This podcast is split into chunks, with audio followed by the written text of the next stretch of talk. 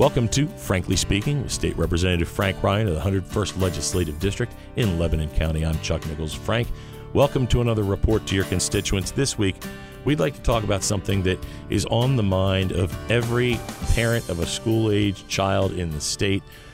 When are these kids going back to school? When can I go back to work?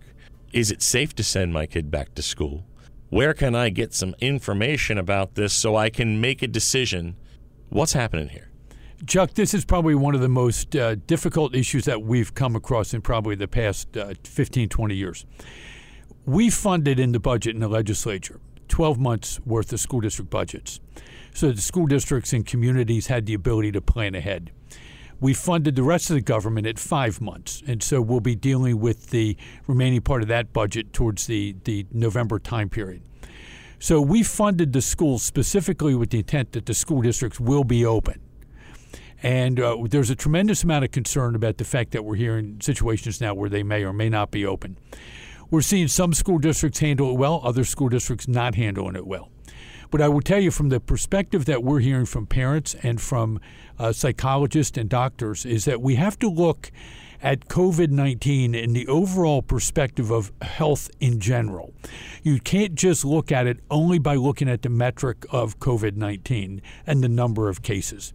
So, as an example, if you take a look at the issues, we're seeing a number of child psychologists saying that keeping a child out of school for socialization reasons is problematic.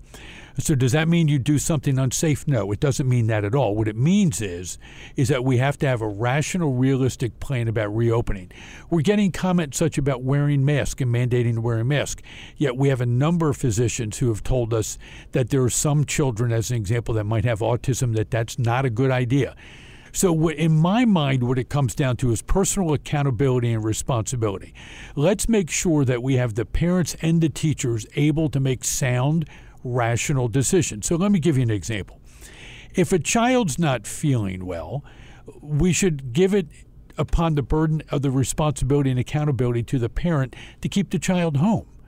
If we have children with comorbidity issue, issues, such as diabetes, uh, we need to take much greater care of a child that's got a diabetes or a teacher who's got diabetes.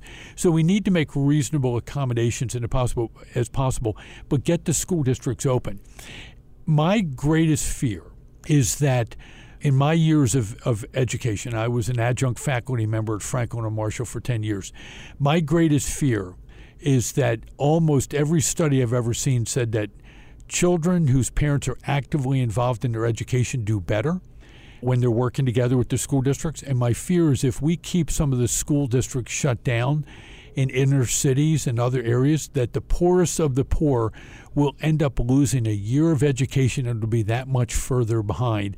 And we will be trading a COVID 19 crisis today for an education crisis 10 years from now that may not be recoverable. So when we're making these decisions as legislatures, as school boards, as parents, and as teachers, we need to look at the entire health effects across the board. Yeah, kids are not just going to school to learn the subject matter. They're going to school to learn how to interact with people. In our modern society, it's so easy now for kids to fall into their screens, if you will, that they they interact in that way and don't learn to socialize. We could have a real problem if, especially, we have a couple of years where they don't.